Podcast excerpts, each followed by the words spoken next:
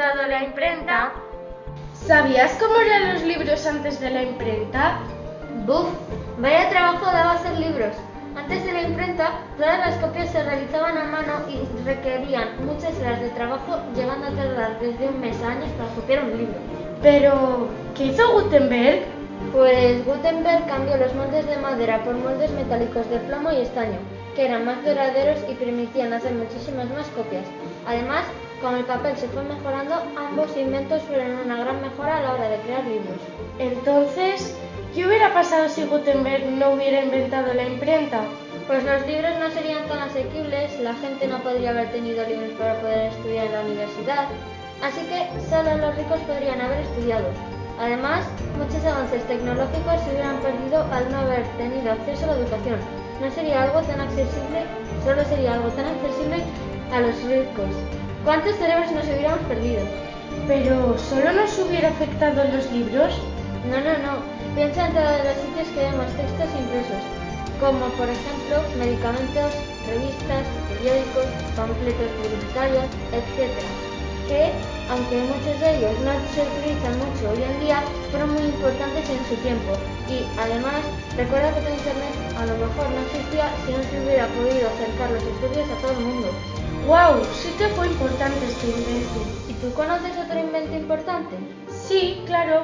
¿Te imaginas que no se hubiera inventado el reloj mecánico? Pero ¿no eran así los relojes? No, al principio había relojes lunares y solares, siendo la salida y puesta del sol la referencia para trabajar o descansar. Pero cuando llegó el reloj mecánico se medían 24 horas, que permitía regular los trabajos urbanos. Imagínatelo, tener que utilizar el amanecer para ir al colegio o el anochecer para llegar a casa. No poder saber la hora que es, porque no tienes un reloj en tu muñeca. O que no sepas la duración de una canción, porque no habría ni horas, ni minutos, ni segundos. No existiría ese tema de matemáticas. Oh, qué pena. Bueno, estudiaríamos el reloj solar y lunar. Buf, qué lata. No sé si prefiero estudiar las horas, minutos y segundos. ¿Qué hubiera pasado si no existiera la brújula? ¿Sabíais que la primera brújula la inventaron los chinos mil años antes de Cristo?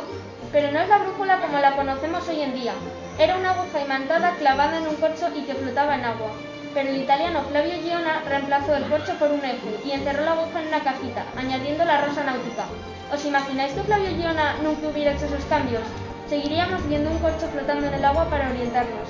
No hubiera sido posible que los marineros se orientaran con cielos nublados y, así como, realizar largas travesías sin tener un tiempo favorable. Hablando de largas travesías, ¿y si Cristóbal Colón no hubiera descubierto América porque los reyes católicos hubieran sido rácanos y no quisieran financiar el viaje? Buf, ahí tenemos muchos futuros alternativos. Por ejemplo, podrían hablar portugués en lugar de español, porque al no haber conquistado América no se hablaría el español. No hubiéramos descubierto alimentos como la patata, el aguacate, el tabaco, el cacao, el tomate, la vainilla o el maíz. Y nosotros les llevamos la pólvora, la metalurgia, un sistema de leyes para la protección de los poblados.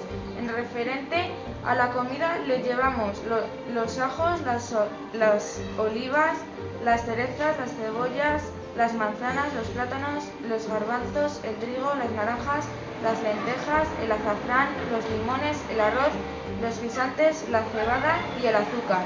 ¡Ostras, qué de cosas!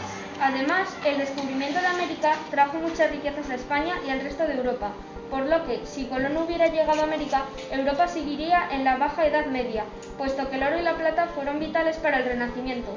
No se hubiera activado la preindustrialización y rutas de comercio. Asimismo, si no hubiéramos descubierto América, Hernán Cortés no hubiera podido combatir contra los aztecas junto con la ayuda de los indígenas locales.